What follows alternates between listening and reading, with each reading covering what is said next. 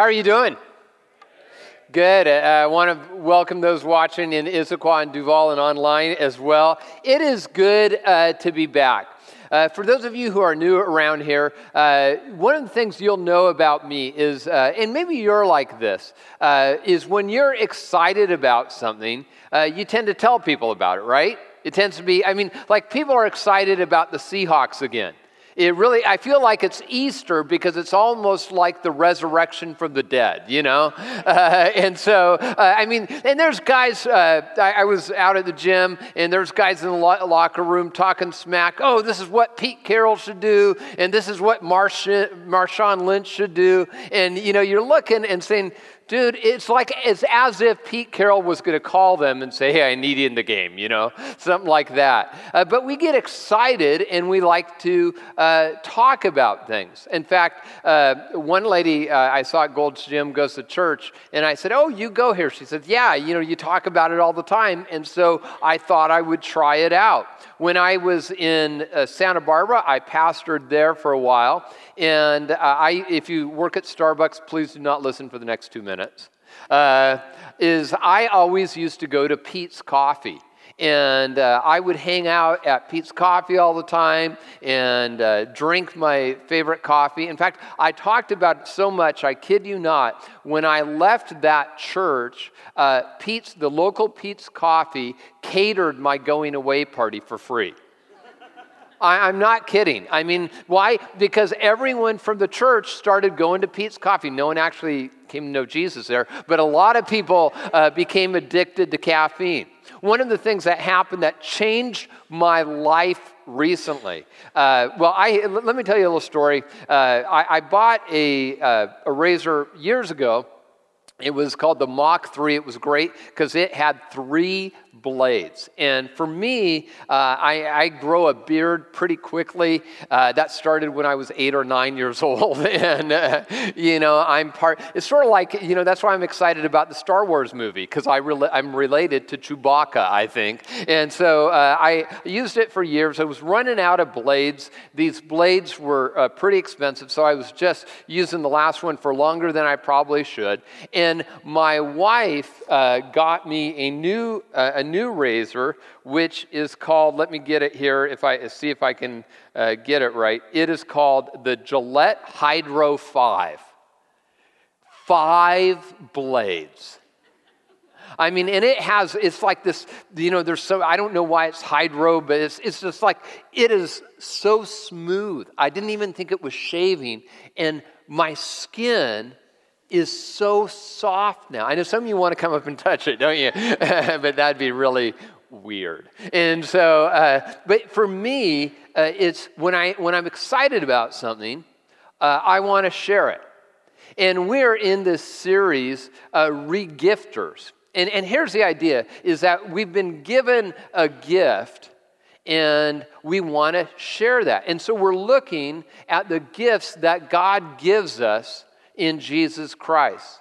And I think the, one of the biggest gifts that we have is a commodity that can be in short supply, and that's the gift of hope.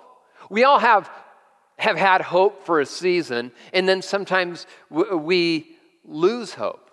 Maybe you uh, got engaged, and you know there's uh, great uh, excitement, and then something happens, and the engagement ends. I, I read that 50% of engagements end which if you're engaged is probably not really good news. You probably should have come another weekend. So the uh, uh, but we but we'll have hope. We have hope in a, in a job and then all of a sudden that job it, it sort of doesn't go so well. You get a bad review or a crazy boss and you go into a tailspin.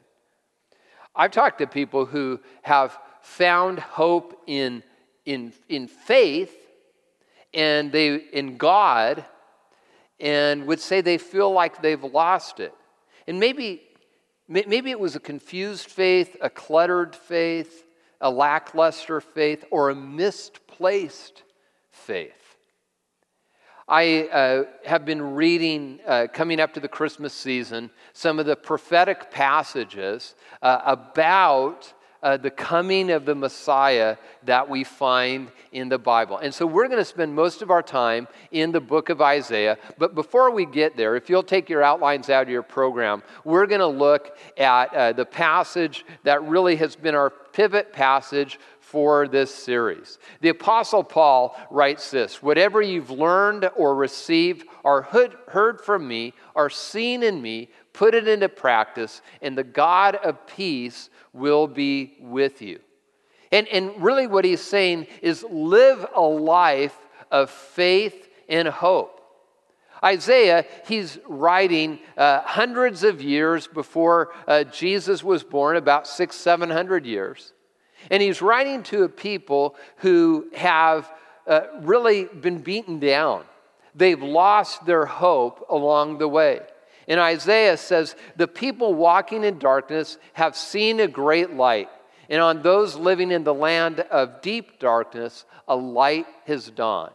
What he's basically saying is that there's hope for you. Now, if you look in the book of Isaiah and elsewhere in the Bible, you, will notice that he uses the word light a lot for light and darkness. And when he uses the word light, uh, it's often speaking to the hope of the coming of the Savior. That there would be a real hope because people, uh, their lives felt sort of dark and they were downcast. Uh, and uh, we can be that way as well, where we can feel like, ah, we're just sort of in a rut and we can't get out of it. If you read the Christmas story in uh, the Gospel of John, and you, you might say, Is there a Christmas story in the Gospel of John? Well, uh, it's different than Matthew and Luke, where we find the narrative about Jesus' birth and, and all that uh, we see there about Mary and Joseph in a manger.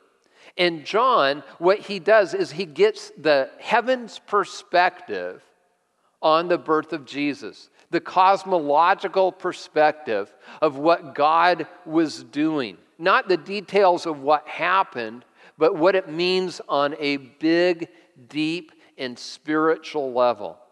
And so uh, we read this in John 1 1 through 5. It says, In the beginning was a Word, and the Word was with God, and the Word was God, and He was with God in the beginning. Through him all things were made. Without him nothing was made that has been made. In him was life, and that life was the light of all mankind. And there it's talking about Jesus. The, the term word logos is the, the incarnate uh, Savior Messiah, and how he would bring light to some of the darkest places in our world and in our heart. Well, before we see how God does that and how we're called to be regifters of that, I think the question is uh, why do we lose hope? And the interesting thing, if you look at Isaiah as he prophesies, as he tells about this Messiah that's going to come, the issues that he addresses are in some ways very specific, but in some ways very broad as well. He, he gives uh, this, this statement he says, Jerusalem staggers and Judah is falling. He's basically saying things are absolutely terrible. Well, why, uh, why do we lose hope? Well, he, he says there's financial stress. That was one of the reasons. Uh, is that just for, you know, a couple thousand years ago, or is that for today? He, he says, Your silver has become dross and your choice wine is diluted with water. And for some of you are saying, the wine went bad? That is awful, you know. what he's basically saying is uh, things, uh, there was hyperinflation in that time, uh, that things weren't worth uh, what they used to be worth. And uh, they, they felt that stress. Now, I've talked to people who, now, Seattle, as we know, in this area, we have one of the best economies uh, in the whole country. And so, a great place to live. But when you lose uh, your job, it still can be difficult. I've talked to people who are in a point of uh, career transition, and that stress can just feel uh, overwhelming. Or maybe you uh, went to college and you had a lot of fun, and there were those loans that were going to come due someday. And then today is that day. and you're saying, okay, there's a lot of financial stress. Do you know what causes me financial stress? I have a wife and two daughters, and when I hear these fateful words, we're going shopping. And so I ask the question, what are you going shopping for? And then the, it's like, that's a stupid question, I guess. They're like, no, we're just going shopping. So we're just going to, which means we're going to spend until we're full, you know, something like that. Uh, actually, my uh, wife, something interesting happened just this last week. Uh, my daughter uh, was coming home for Christmas break uh, from college in Arizona, and I'm talking to her. I call her on the phone, and I said, What are you doing? And she said, I decided to go shopping uh, on the way down to the airport, because I think that's an important thing to do when you're picking up someone from the airport. And so uh, she was down there at Nordstrom Rack, and we're talking, we're having a conversation, it didn't even seem right. And she goes, I have to hang, hang up, there's a gunman out front. And I say, honey, and she just hangs up. And I'm like, yeah, she didn't mean that. So I went back to uh, watching television uh, for a while. And uh, then I thought, was there, is it like a gunman? Like, you know how there's fire sales? Was this a gunman sale or something like that? And uh, uh, so I, I call her up and a little bit later, and she goes, Yeah, they herded us all to the back of the store because there was a guy out front with a gun. And she said, by the way, the clearance deals back there were awesome. Uh, the, uh, she didn't say that, but she could have. It's uh, realistic. And uh, I said, well, I just called because I was, I was praying for you the whole time. no. Uh, but uh, it, it was, you know, the moral of that story is, right? Don't shop. That's the moral of that story you know, we have these stresses that we have. One is political turmoil. Uh, in their day, uh, you know, I, am ready for the election to be over and the primaries haven't begun right now. Uh, but think about internationally as well. It says, Your country is desolate, your cities are burned with fire. I, I have been praying uh, more than ever before. I mean, just what's happening in our world uh, with terrorism in, uh, for, in, in, Lebanon, in Mali, in France, and now in San Bernardino, and, and so many other places just in the last couple months. And there can be this sense of are things spinning out of control? Does God even notice? Will God be involved? And will God be involved in my behalf? Now, that's what they were thinking back then, and I think we think the same thing now. There's also relational strains. Uh, we see that. See, Nebuchadnezzar, uh, who was the king of Babylon, had, had taken over Israel, and they were actually taking families into captivity. And the leaders who were supposed to be doing something weren't doing anything. And Isaiah says they don't defend the cause of the fatherless, uh, the widow's cause does not come before them. And then there's obviously another uh, reason we lose hope, and that's sin and guilt.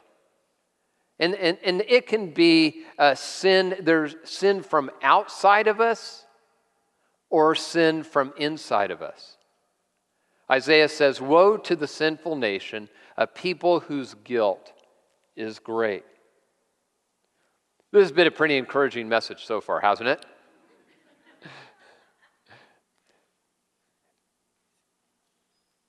Now, I gave broad categories, but I know I could get real specific, and so could you.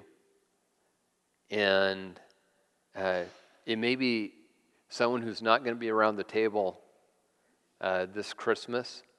Maybe you're not invited to it. Could be a loved one who's uh, passed away.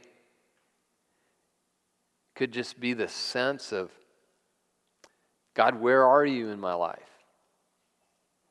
And, and see, these are the things that weigh down deep into our soul. And you, and you think about maybe something in your own life that's caused you to lose hope. And here's my contention if God can't meet you in that place, then he's really not God. But here's something else I want you to consider that God's plans for you in a moment of strain and stress, and his solution will never be usually according to your agenda or timetable. It's really his plan for you. Because if he does, if he does know us, if he knows the future, and he loves you, he would do the best, not only for you in this moment, but for you in this life, and for you for eternity. And see, that's what Isaiah uh, talks about. Uh, he, he talks about that that's what God's plan was then, and that's what God plan, God's plan is for us now. Isaiah says, uh, Therefore, the Lord himself will give you a sign. The virgin will conceive and give birth to a son, and they will be, call him Emmanuel, which means God with us.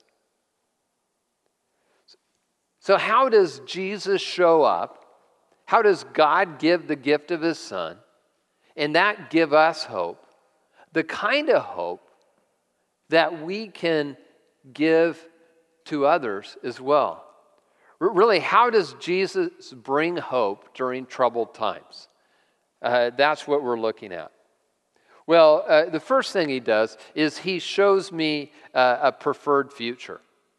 Uh, we read in the passage uh, here, it says, Nevertheless, there will be no more gloom for those who are in distress. The people walking in darkness have seen a great light.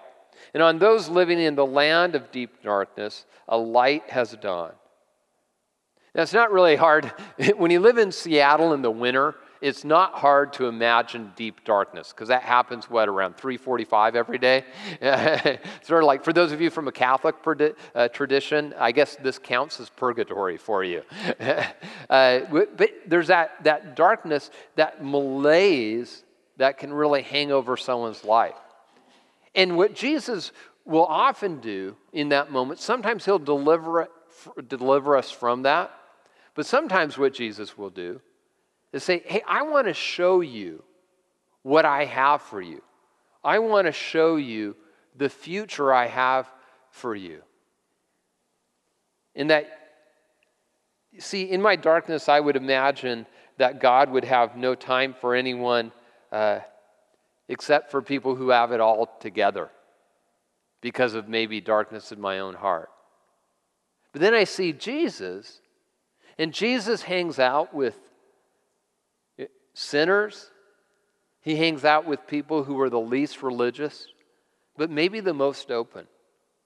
And in fact, there's a, there's a misconception that people will have, both Christians and non Christians, that, uh, well, I'm, you know, I swear I'm sinful or I live this way that I think God doesn't approve of, and so God doesn't want to have anything to do with me.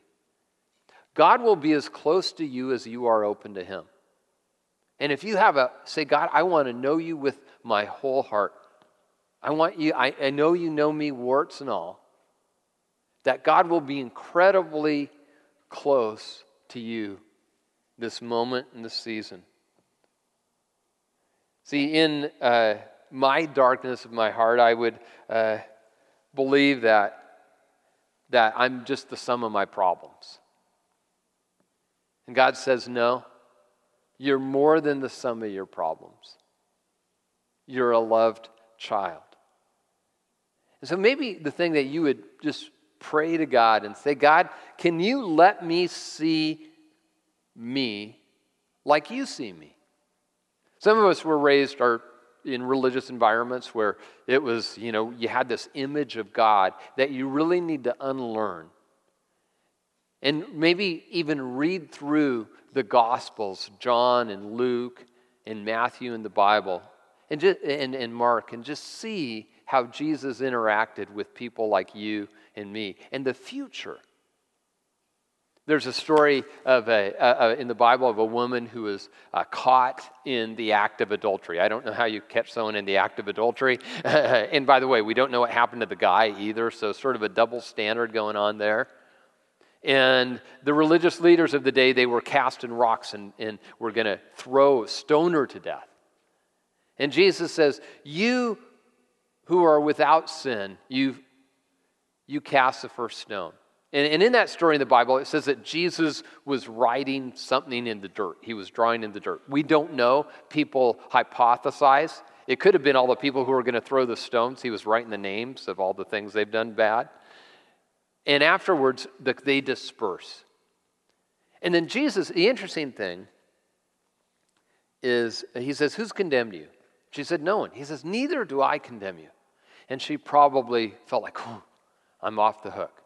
And he says, and now go and sin no more. And what he's basically saying is, you don't have to live like this anymore. I've got better for you. Well, he brings my problems into perspective.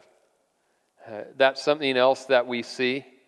It says in Isaiah 9 3, it says, uh, You have enlarged the nation and increased their joy. I, I saw a, a, movie recently. I saw the movie Creed, uh, one of the Rocky movies. Any of you remember the Rocky movies? Like he gets out there, uh, you know, in this movie, uh, it's Apollo Creed, his nemesis become friend. It's his grandson, and he rescues Sylvester Stallone from the convalescent center. No, it should have been that, but I mean, it's like, because he's like 180, I'll tell you. Uh, but he still could take me on any day of the week. Uh, but it, it's interesting, uh, in that movie, uh, there's there's this kid, and basically he can't, he can't really see how to get past his problems. And the Sylvester Stallone character in that helps him to see that and helps him to get some perspective in it. This uh, week was a little bit of a tough one for me. Uh, a friend of mine who spoke here, and I've spoken at his church, uh, Greg Rollinger, after fighting um, multiple system atrophy for about four years, died on Monday. Uh, he's about five years younger than I am, and uh, it was really hard in, in, many ways because he was uh, a great friend. Uh, many of the great things that we've done here, I, I learned uh, from him as well. It's interesting. I, we, we talked often until he couldn't really talk on the phone for the last year and a half or two uh, because he'd really lost the ability uh, to communicate. Uh, and he had his wife and kids, and he would go around uh, the country. In fact, he came here early on. And the message that he had was there's value in the struggle. And he talked about facing a disease when the doctors told him that would take his life at an early age. And, and he shared his perspective of saying, but this is not all there is. And it's interesting how he leveraged his life to say, if, if you've had problems, eh, hopefully you can relate. But I believe that God, at the end of the day, is really bigger than any of these problems. See, for some of us, when we hit the, the holidays, the holidays blues are, are real. We feel a little bit uh, depressed for one reason or another, or maybe uh, just stressed. Uh, we feel a little bit stressed out during the holidays. Anyone feel stressed out at all around the holidays? Yeah. There's all this stuff to do. Uh, one of the things I had, my blood pressure had starting to get a little bit high. And so uh, I tried to do all these things to lower my blood pressure. Uh, I cut out caffeine. I've been off caffeine for four months, uh, which means I'm no fun anymore. I cut out salt. Uh, I lost 15 pounds, which is awesome. Don't worry, it'll be back again next year. and, uh, uh, but, but my blood pressure was still a little high. and uh, the doctor said, You need to stop stressing out. And do you know what that caused me to do? Stress out. You know? And you say, Well, what, what? in fact, I talk, it's like Dave Nelson, who spoke here last week. Uh, I noticed he was getting gray. And I said, Why are you so gray? He said, I'm stressed out. And he said, and he said, and see these gray hairs? I've named each one after someone who goes to my church. uh, and it, it's, it's sort of funny, though, is that we can have this incredible sense of stress. And I think it's the myth that if I get worked up enough, I will find a, way, a solution, a way out. Instead of saying, there's a hope for me in Jesus that's greater than I can concoct on my own. Now, now in, in Isaiah, in this passage where it talks uh, about the coming uh, of Jesus, uh, it says this it says, For as in the day of Midian's defeat, you have shattered the yoke that burdens them, the bar across their shoulders, the rod of their oppressor. Now, if you're not really familiar with the uh, Old Testament, you'd say, What in the world is this talking about? It's talking about uh, a leader of Israel, a guy named Gideon. And he's, he's saying it's going to be like that. And Gideon was a guy when God comes to speak to him and miraculously, he literally hides. Uh, he's sort of a, a, a, wimpy, weakling guy. And God says, uh, You're going to be a mighty warrior, and you're going to deliver my people. And it's interesting if you read the story how God whittles down actually the number of people following him to the point where it would see, seem hopeless. And what God was trying to do is say, I want your hope to be in me. And maybe you find that you're in that place, you're on the whittled down part of life. And God would be calling you. Say, Will, will you place your hope in me? During uh, Christmas and this season, uh, we're going to have a lot of people come to church in a couple weeks. And uh, it's not that we're not going to fill seats. I think we are going to fill seats. We've grown every year pretty substantially. But my question to you would be Is there someone you know who maybe they even feel like they're religious? Maybe they're a member of your own family and that you would be intentional about sharing hope uh, in Jesus Christ with. Now, I know not many of us have the gift of evangelism, but uh, one of the reasons we include every week, you'll see this little, uh, but this one I want to pay attention, uh, you to pay attention to in particular, the, uh, the, this card with invitations to the Christmas Eve services. And we're going to have eight services across the three campuses. And I, I would encourage you, this is not just to remind you of when services are, that you would say, I'm going to take that step.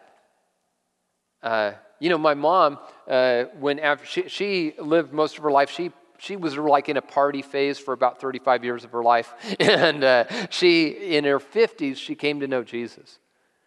And she said, you know, uh, she would invite people to, to lunch. And then she would say, Oh, by the way, we're going to go to church first. and uh, so she'd trick him, you know. There's a lot of people in heaven because of her trickery. uh, she used the skills she learned during her party years for Jesus. Uh, so, but I would encourage you because we're going to have, we have prepared literally for months to have an experience and a very clear exp- explanation of who Jesus is and what it means. Maybe you need that. Maybe you say, I'm not even there yet. But I know one thing is that you can find hope. Well, the third thing we see is that uh, there's uh, a challenges in justice, that Jesus challenges injustice. It's estimated that sometime that some 95% uh, of the suffering in the world really occurs because of people, what we do to one another. And I think that's what God would have us do. In this passage that, that we're so familiar with about the birth of Jesus, it says, For to us a son is born, to us a son is given, and the government will be on his shoulders, and he will be called Wonderful Counselor, Mighty God, Everlasting Father, Prince of Peace. Of the greatness of his government and peace there will be no end, and he will reign on David's throne and over his kingdom, establishing and upholding it with justice and righteousness from that time on and forever. He's saying there will be a day where justice will come. One of the things I'm excited about, I, have been working on, uh, many of you know that our primary ministries outside of these walls are, are around the issues of orphans and widows and homelessness and also church planting and evangelism. And one of the projects we're looking at is a project in Bulgaria for Roma girls, uh, who, uh, which you might know is gypsy, is what we, people are com- commonly called, but Roma is the proper name, uh, who often have very little value in their society. In fact, often are traded for horses or something like that, and so can be victims of trafficking and all of that. And so we're looking at this incredible opportunity we have to partner and actually buy this old dorm that would be housing for them so that these girls would have hope in a future. And because it's not just about locally, it's globally as well. And I think God wants to do that again and again. You know, during this uh, political season, I don't, I don't preach politics, but, but, but I get uh, I get concerned as well. You know, there's all this uh, talk, especially lately in the news, about uh, uh Muslims and Islam. People say, well, what do you see? Here's, here's what I believe uh, is that one, free marketplace of ideas in America. Are you saying, well, are you saying everything's equally valid? No. I believe that it's an inaccurate representation of God and how to know Him in God's plan. We say, well, what do you think about Muslims? I want every one of them to know Jesus Christ and who he is and to be transformed. See, one of the opportunities that we have, whether someone calls themselves a Christian but really isn't a Christ follower, or a Muslim, or a Jew, or a nothing, or a, you know, whatever is to say, let's strip away the religion and let's just look at who Jesus is and how Jesus can give you hope. That leads to the fourth thing that Jesus does is that he changes with his power. And who does he change? He changes me. It says in Isaiah 9 7, the zeal of the Lord will accomplish this. And we read back again in John after he talks about the great cosmic uh, hope that's given in Jesus.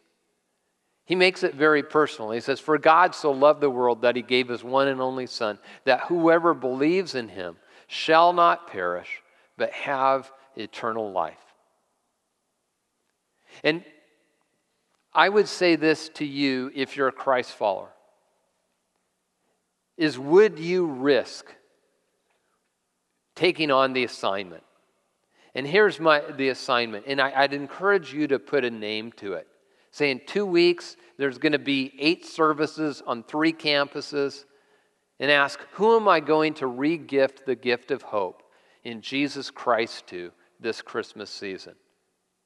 Put a name there and pray. One of the things we're going to do as well, another way to do that is if you go on the Timberlake Church uh, Facebook page, uh, is that just to reshare that too? And that you let people know what's going on. And I believe that God will work in a powerful way. You know, uh, it's been interesting to see the stories of how God works in in people's lives. You, you heard a story not too long ago uh, about uh, someone named Katrina, and she came to faith here uh, at Timberlake Church. And uh, then she decided to share that with her brother. And so, uh, one of the things I want to do in the stage team, why don't you come on up and we can go ahead and uh, take this away so we can see it, is uh, I want you to hear then uh, the story of her brother Robert and how, because she regifted that hope, how he found his own hope in Jesus Christ.